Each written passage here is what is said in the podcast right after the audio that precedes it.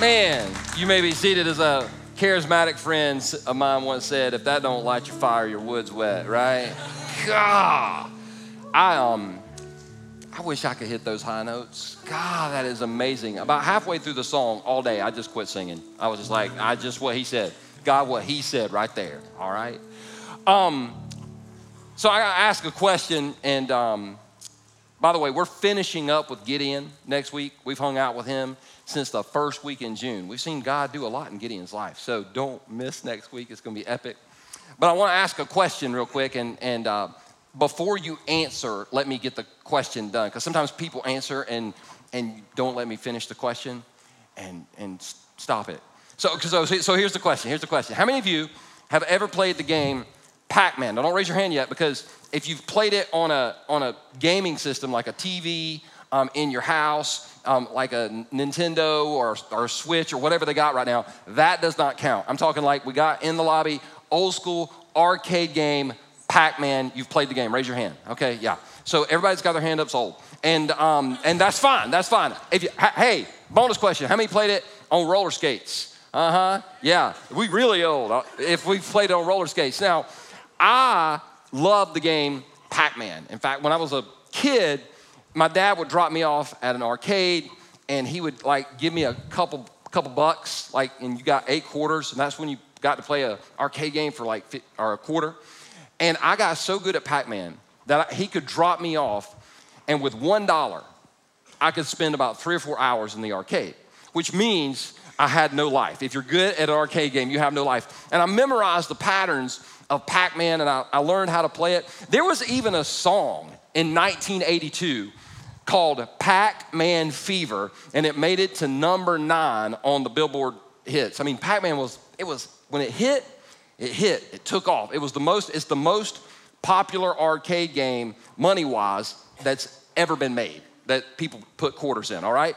Now, I know what some of you are thinking. You're thinking, this is great, but I didn't come to church to hear about Pac Man.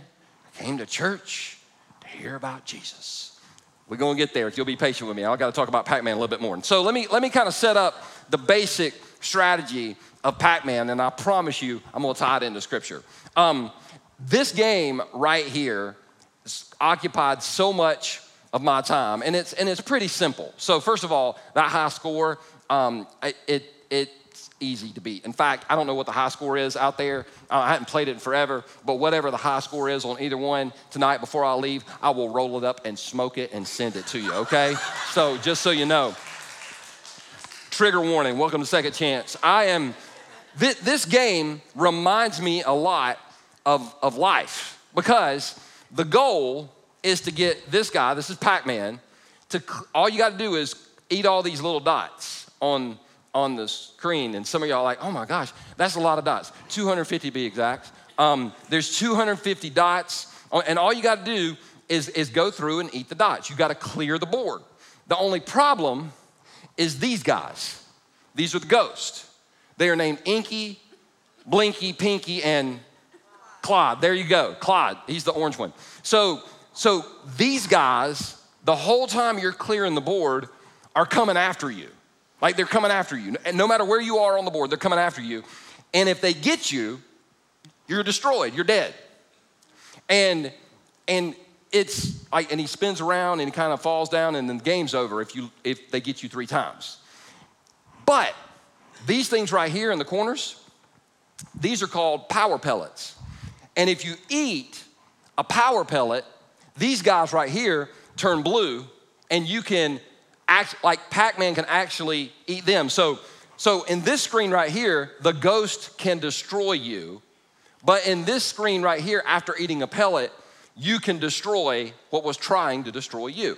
Now, I know what some of you are thinking because I was thinking this when I was coming up with this illustration is man, wouldn't it be great if if we had some power pellets because at the end of the day, don't you kind of feel like Pac-Man you're just trying to clear the board?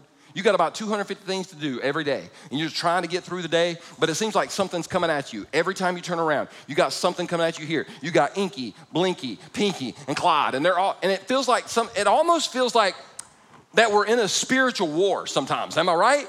And, and it feels like something's coming after us, and I have thought before, I wish we just had a power pellet as followers of Christ to help us get over what was, so we can get over um, whatever the enemy has tried to send against us. And we actually do. And it's this thing called worship. Worship is our power pellet. Now, I didn't say singing. Big difference between singing and worship. If you are looking at your phone with your hand raised, you're not worshiping. You're singing and pretending. Um, worship is when we are so focused on who God is, it actually begins to change the way we think and change the way we feel. In fact, here's my sermon in a sentence worship enables us to destroy what the enemy intended to use to destroy us. When we worship, when we when we worship like the enemy's trying to put things over us, but when we truly worship, we can get over what the enemy has sent against us because we're so focused on who God is. And I'm going to show you this in the text. Now, going back to Gideon for just a second. Can we all agree he's came pretty far in his relationship with God over the past several weeks? Because when we met him, remember, he's in a pit and he's he's not even he's not praying, he's not reading his Bible. We don't know why God chose Gideon other than his amazing grace. But Jesus goes to Gideon in the pit and Gideon kind of stumbles through those first few interactions with Jesus, does he not? Just like we do sometimes. But he finally gets out of the pit and he finally takes a few more steps and he finally takes a few more steps. And then last week, remember, we said Gideon was walking toward the battle. And it's the first time an Israelite had walked toward battle in, in seven years. And remember, he was doing the slow motion thing and you, and, and you could kind of hear the, the theme music. I kind of, for me, it's kind of like Eminem, Eight Mile, like Lose Yourself. That's what I'm thinking in my mind. You can have a different song, that's fine, mine's better. But he's walking towards this fight, and he's, he's kind of bold because he's got 32,000 men behind him, and he's about to pick a fight. Now, if I'm gonna pick a fight and I got 32,000 men with me, I'm feeling pretty good about my odds. But then last week, God messed everything up, remember? He said, You got too many men, and he, and he pruned some away and he was like, You still got too many men? And he pruned some way and he left Gideon with 300 men. And I would be willing to bet that at that moment, Gideon probably felt confused, discouraged, and filled with doubt. I mean, think about it for a second. He did what God told him to do, he didn't disobey and lose 31,700 men. He was doing what God told him to do, and he wound up with less.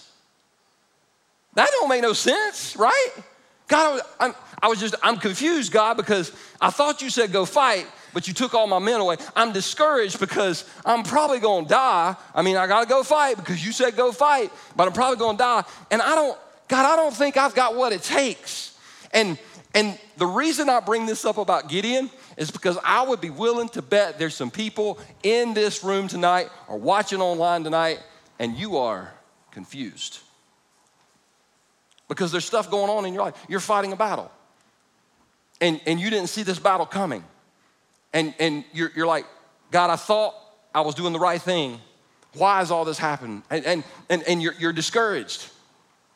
I would be lying if I didn't say there were some weeks I showed up here and I was discouraged. We all face discouragement. And there's some people here filled with doubt. Like, I want to believe that, that walking with the Lord is the right thing, but I'm having a tough time right now. And that's where we pick up Gideon. He had stopped walking. And, and the Bible tells us in Judges chapter 7, verse 8, the Midianite camp was in the valley just below Gideon. And then it said that night, the Lord said, now we're going to say this together, these two words on three. We're going to say it on three together. One, two, three. Okay, that was pathetic. We're going to say it like you're saying it to your teenager for the 17th time that morning, and there's gonna be no 18th time, or you're gonna burn their bed. All right, here we go. One, two, three. Yeah, yeah. that was good.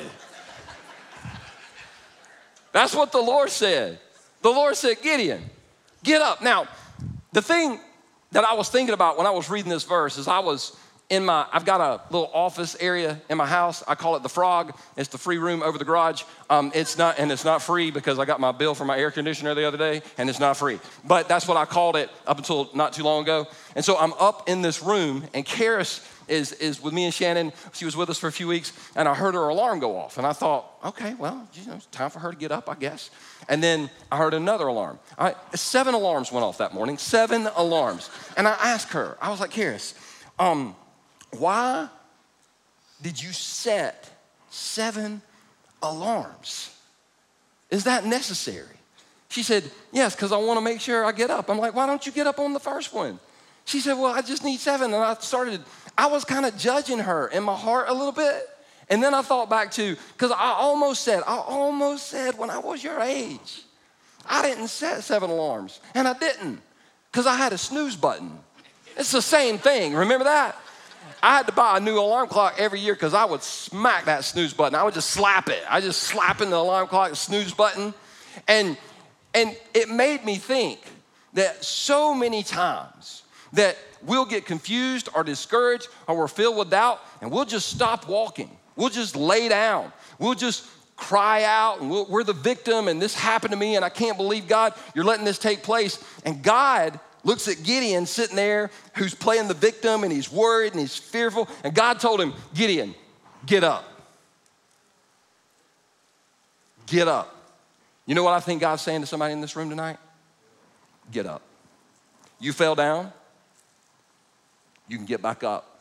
Falling down doesn't make you bad, it just confirms you're human.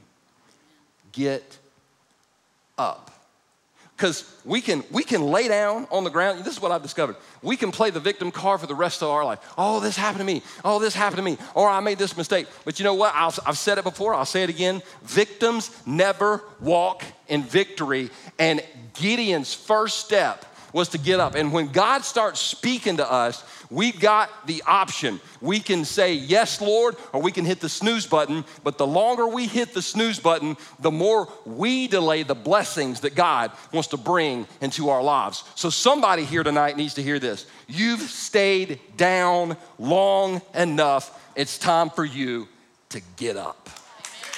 So, Y'all need to listen faster because that was only half a verse, okay? Here we go. Go down and to the Midianite camp, for I have given you victory over them. Now keep this in mind. This is what God tells him Get up, go down into the Midianite camp. Why? For I have given you victory over them. Now, last week, Gideon probably felt like he had victory because he had 32,000 men. But now he's got 300. And God's telling him to get up and go down into the camp. And Gideon's scratching his head, but there's a message here, and somebody needs to hear this. I know I needed to hear this this week. God's basically telling Gideon, You don't have what you once had, but you still got me. And that's all that matters. I'm talking to somebody tonight. You, you might not have what you once had. But if you still got that walk with God, that's all that matters. Get up and keep, keep walking because He didn't tell us to stop. Right? Y'all feel, y'all feel, it, it, it took a minute. I, I, like, I like that tension it creates. And watch this. Um, he said, But if you are afraid to attack, pause. Let's be honest. Was he afraid? dang straight. He's never fought in a battle before. He had his sword. He's like, "What do I do with this?" You're holding the wrong end. Okay, that's why I cut myself. Like he didn't. He didn't know what to do. But if, but if you're afraid, and I love it because he did. God didn't say, "But if you're afraid, you're an idiot."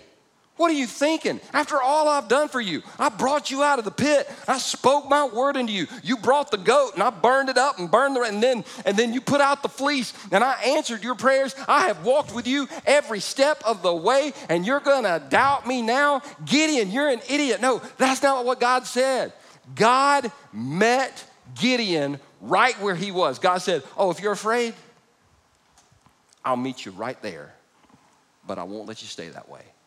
See, that's the thing about the grace of God.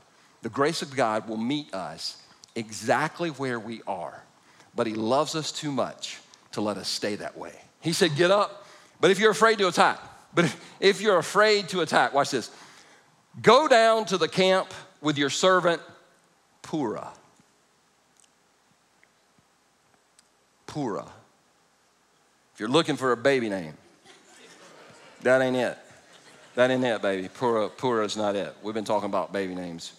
Um, she's not pregnant yet, but Purah is not it. Don't you love how when you're going to that next level in your walk with Jesus, that, that God will tell you who needs to go with you?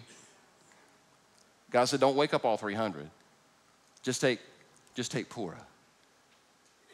And I was scratching my head when I was reading this, going, What's so special about Purah? Why, why would God say, Take Purah? But last week, remember we talked about how Gideon got pruned? Like fruit gets pruned, and the reason something gets pruned is so it'll bear more fruit. Y'all remember that? Okay. Anybody?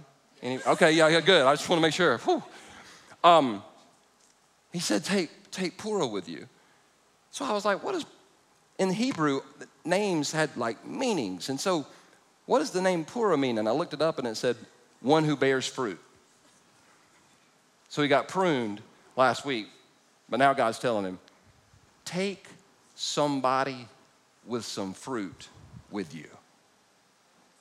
I, you, can, you can, that's who I want walking with me. Not the perfect people, just some people that got some fruit, right? And I love this. And by the way, let me, let me just say this. This is a side note. I just want to say it. I need to get it off my chest. I can't afford therapy right now, so this is my therapy session. Hi, my name's Perry. Uh, way more people in the five o'clock service been to therapy because 11 o'clock looked at me like they didn't know what I was talking about. I had one person go, Hi, Perry. And I say, Yes, my friend. when you talk about Jesus changing your life, this is, this is what I can't stand. Man, Pastor P, I was, uh, I was doing bad. I was just doing bad stuff, and I met Jesus, and he, he came into my life, and man, I did a complete 360. No, you did not. Listen, I failed math, but it's a 180. Because if you did a 360, you're going in the same direction, bruh. All right? So it's a, just get that. It's a pet peeve, and I felt like I needed to get that off my chest, and I feel so much better now. Watch this. Listen, this is, this is insane. We're gonna talk more about this next week. Uh, listen to what the Midianites are saying, and you will be greatly encouraged. Then you'll be eager to attack. Time out. Listen to what the who are saying. The who? Midianites. Aren't they the bad guys? Listen to the enemy. Listen, I, I played football for two years. I told y'all this. I wasn't any good. But one thing I can remember is those pregame huddles. If you've ever played any athletic event, the pre-game where you get together and you're talking about what you're going to do to the other team. Now, I was in fifth and sixth grade, and we didn't know that much back then because we didn't have the internets. But but we we we we talked as much. We our arch rival. I played for the McKissick Indians. Our arch rival was the Forest Acre Panthers. They were satanic. They all had cats. They were evil, wicked malicious people, and it was our job to defeat them. So we would be in the huddle. We're like, we're gonna get them, we're gonna do this, and then we would, we're gonna do this to their mama. We didn't have any idea what that meant. I feel so horrible about all their moms, but anyway, we talked about their moms. How weird would it have been before one game if we're sitting there talking about what we're gonna do, and we looked up and there was a little Forest Acre Panther standing there, and he went, guys, um. I'm feeling a little bit of discouragement, and I was hoping that before the game that you guys could speak some life into me. We would have killed that kid. We would have buried him. We like we like you you you expect to get encouragement, but not from the enemy. Why would God send Gideon to the enemy to receive encouragement? It's real simple. To prove to Gideon, I know what you lost, but I'm still in control. I still reign. In fact, Gideon, I'm so powerful I will use what is trying to destroy you to actually take you to the next level in your walk with me. That's how good God is. That's how powerful He is. That's I just see that. So I love this. So Gideon just the whole the whole story. Gideon. This is what Gideon would do. Really? All right, and he would just do it. I think God's just looking for some people like that. They'll go, really? All right, and he just does it because the Bible says so. Gideon took Purah and went down to the edge of the enemy camp. And this is where it gets really good. Watch this. The armies of Midian, Amalek, and the people of the east had settled in the valley like a swarm of locusts. Their camels were like grains of sand. All their camels, they're smoking those unfiltered camels, and their cigarette butts were just everywhere. So I'm just making the Bible more. So, so the camels were like grains of sand on the seashore, too many to count. Gideon crept up just as a man was telling his companion about a dream. So, and once again, this isn't like a Navy SEAL operation. Gideon don't know what he's doing. He's creeping up, he's walking, and a guy in the tent is talking about a dream. Now, how many people in this room believe, um, and I'm gonna put my hand up so you'll know who I am. I, how many people believe that God still speaks through dreams? Okay? Okay, yeah, yeah, most people. Um, I, I don't think every dream is from God, okay? Like my first dream was a nightmare. I can remember it. Mr. Snuffleupagus from Sesame Street was coming up my driveway and he was going to eat me. And I'm still freaked out. Every time he appears on Sesame Street, I pee my pants and run out of the room. All right, I'm just freaked out by Mr. Snuffleupagus. But, but so every dream don't have a meaning. Okay, so don't and please don't come to me and ask me what your dream meant. I'm a pastor. I don't know. I just call one eight hundred have a dream. I don't know. I don't even know if that's a number. Somebody probably needs to check that. It's probably like a porn line. Oh dear God, I just just crippled everybody's walk with Jesus. Anyway, get back on track. The man said,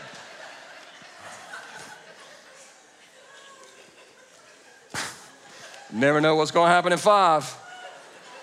The man said, I had this dream. And in my dream, a loaf of barley bread came tumbling into the Midianite camp. It hit a tent, turned it over, and knocked it flat. It's interesting, isn't it? A loaf of. Now, once again, my hands up. I'm just kind of curious. How many people in the room own a gun? Raise your hand. Just raise your hand. Yeah, yeah. For those of you that relocated to the South, we, we believe in the Second Amendment. I believe in gun control. We do too. Breaking our house, we'll control your eternal destination. We control a lot about your life. Now, I'm not going to ask who's got a gun by their bed because that's too personal. That's just personal. I don't have a gun by my bed. I got three. Um, but, but you know what you don't have beside your bed at night to protect you? Bread. None of y'all ever, no, no wife has ever looked at their husband and said, baby, baby, um, I'm concerned about the kids' safety. Can we put that bread in a safe? Can we have like a bread safe for the bread? Because that bread, I mean, it's, it's dangerous. Go off, put somebody's eye out right? If somebody broke in my house tonight, I wouldn't tell Shannon, baby, call the law. I got some pumpernickel. And just I'm just sitting there just chunking rolls at the four people were killed tonight. They were pumpernickel to death. I, oh, I got an everything bagel. That's like a boomerang. Nobody does that. So when you look at this, you're like, what's the what's the deal about the bread? Why why is he having dreams about bread coming into the camp and just tearing it all apart? That don't make no sense. Until you think about that. Y'all remember Where's Waldo? You'd be looking, you couldn't, you'd find him. The Bible's kind of like Where's Jesus? He's all in the Bible. He just makes an appearance every once in a while. Jesus, Jesus does one of these things. You just reading the Bible, and, and Jesus be like,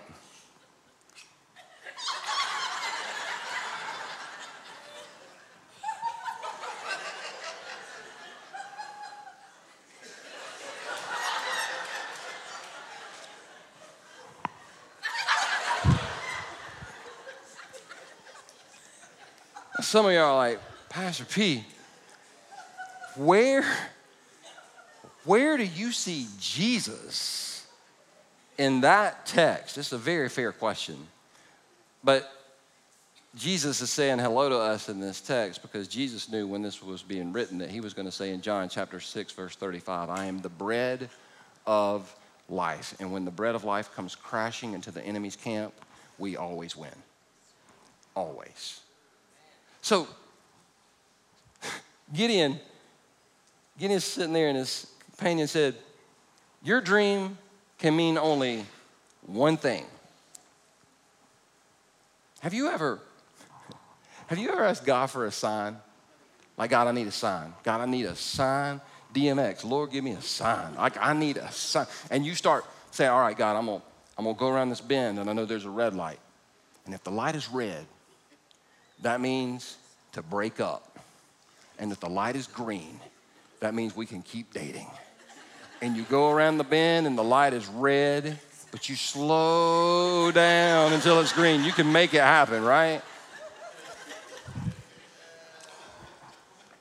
So I'm sure Gideon probably was like, all right, God, if I'm gonna do this, I'm gonna need a sign.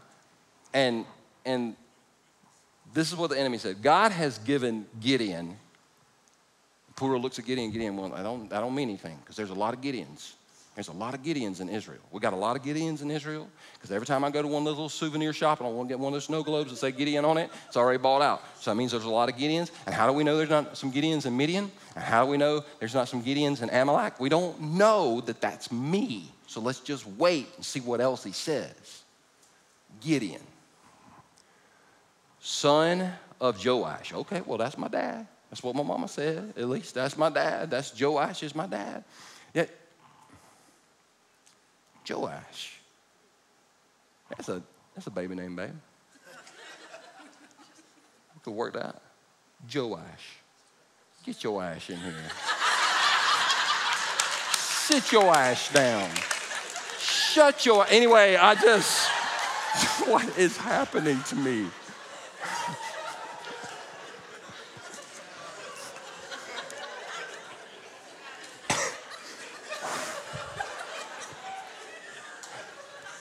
That did not happen this morning. That did not happen. It does not. but now you'll always read that. When you read this, you're always just going to bust out laughing. And Gideon said, That's my dad. That's my dad. But we don't know. We don't know that it's like the Israelite dad. And then the guy said, The, the Israelite. God has given Gideon, son of Joash, the Israelite, victory. This, this is what you call a sign. This is a sign. This is like God, God made it so clear. This is what I love. God will make that next step so clear. We get mad because we can't see 10 steps. God said, I'm just going to show you the next step. How can I trust you with 10 steps if I can't trust you with the next step? I'm going to show you that next step. And then watch what Gideon does, because when you first read it, is kind of weird, but this is where we're going. Watch this.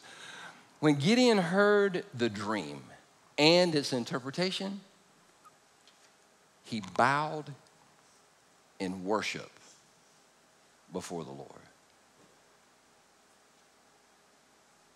I don't know.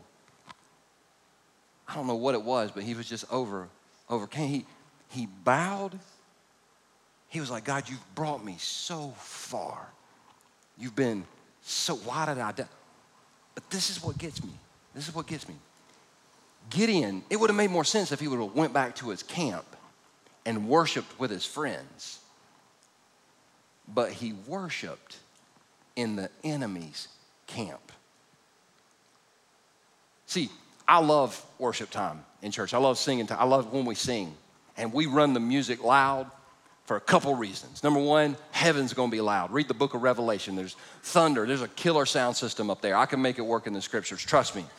The other reason we run it loud is so you don't have to hear yourself sing or your neighbor sing. That's and that's a blessing. You should say amen. We we we run it loud. So when, when we show up here, we sing loud. I sing loud when I'm in my car. How, how many of you, when you're in your car, you just wear it out? I am singing in my car. I'm, I'm like, I am elevation worship. I should be on Hillsong. I can, I am, I am wearing this out. And then I sing in front of other people and they're like, oh,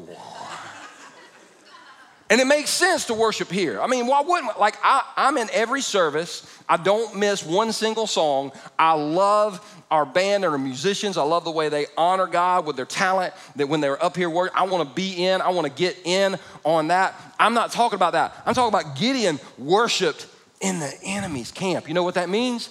It means that tomorrow or Tuesday or Wednesday at, at work, That's where we got to learn to worship because worship is the power pellet that'll get us through the day.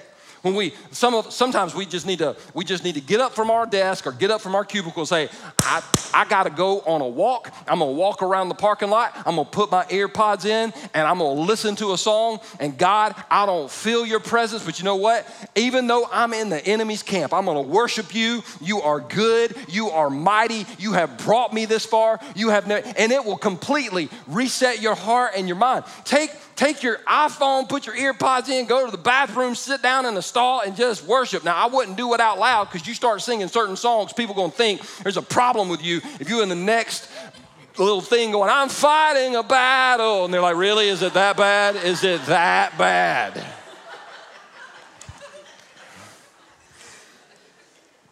But Gideon, Gideon is worshiping in the enemy's camp. And this is this is the this is the big moment. This is the moment that got me when I was reading through this. What did God first say to Gideon in this text? Two words. What were they? Get up. And then he said, I've given you victory. That's what God said to Gideon. Gideon followed God's voice, did what God told him to do, even though it was difficult, got confirmed. Gideon bowed and worshiped, and watch how worship changes us. We see it in this next verse. Then he returned to the Israelite camp and shouted, Get up. Gideon said the same thing to his men that God had said to him because his heart and his mind had been transformed by the power of worship. When we worship, we, we start thinking like God thinks and we start speaking like God speaks. Not only did he say, Get up, but he said, The Lord has given you victory over the Midianite hordes. He told them the same thing God told him. He just had to take some step, steps of faith, worshiped, and his mind got changed. I don't know about you, but one of the things that amazes me is the power of worship. I was a kid, my mama wanted me to take piano lessons, and I, and I hated it. I took five years. It was torture. I told you a few weeks ago, I, I can't really read sheet music. I just would memorize what my piano teacher's hands would do.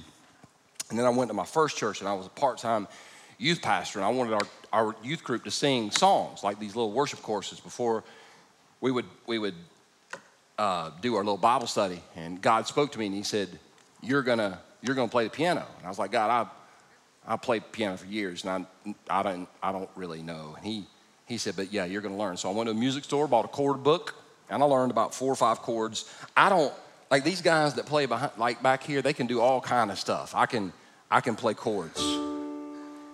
And, and I, and in that first church, I learned the power of worship because I worked with a senior pastor who, um, who hated my guts.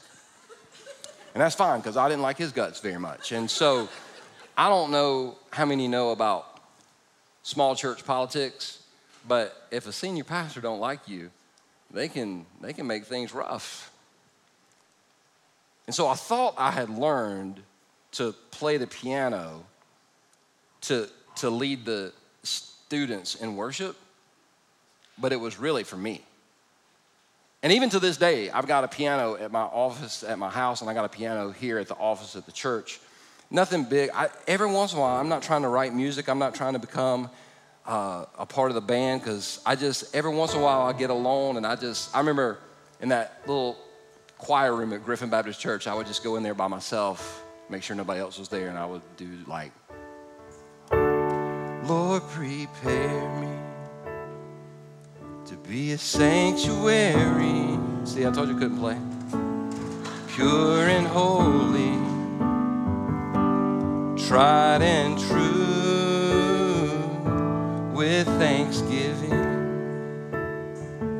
I'll be a living sanctuary for you. And when I would get done singing that song, the senior pastor wouldn't get fired and he would still be there making my life rough. But you know what? Just singing that little worship chorus over and over again, it just did something to me. Just switched something in me. And God used it to just start transforming my heart and my mind, which is so powerful because last week I just sat down in my office and I just started thinking about the past seven years and what God has done and how far He has brought me and how far He's brought our church and how far He's brought some of you in your relation. I've seen you grow and it's been powerful. And I just, I just sat down and I just started playing like, I've come a long way. How many believe that tonight? How many believe?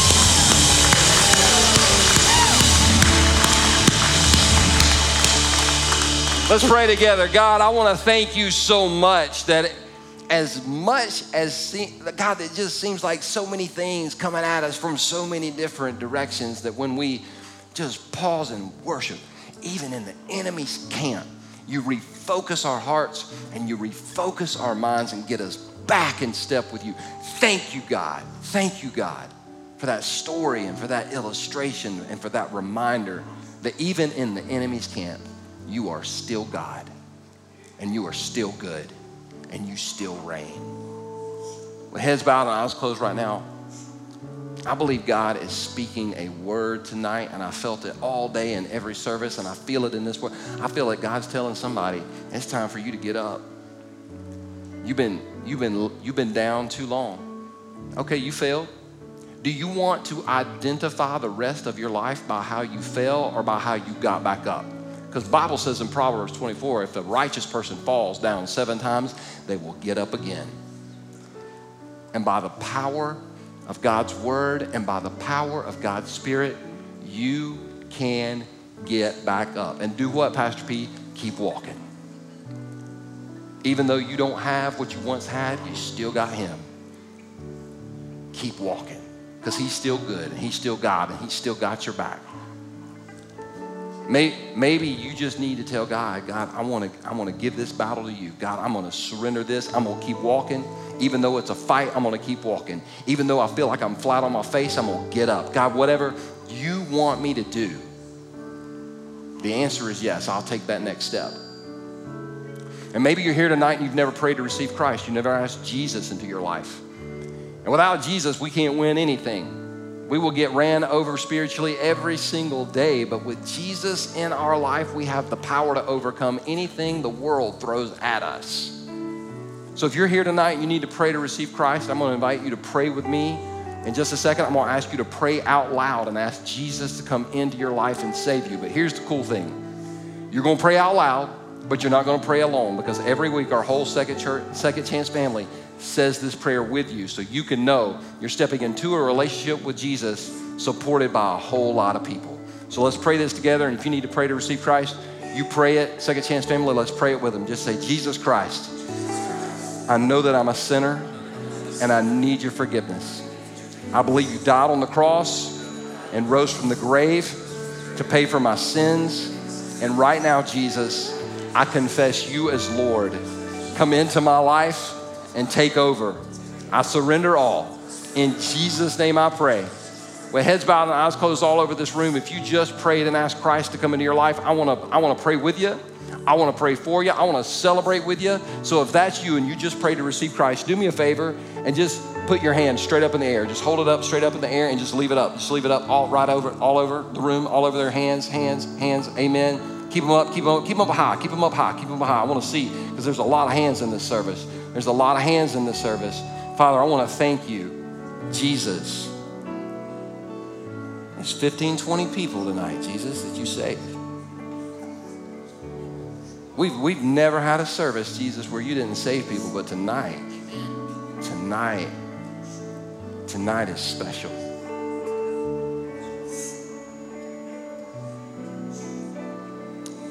Thank you, Jesus, that we just get to be a part of what you're doing. God, I pray for every single person that raised their hand that they would walk out of this place knowing that by your strength they can get up and keep walking. We love you, Jesus. We thank you for who you are and for what you've done.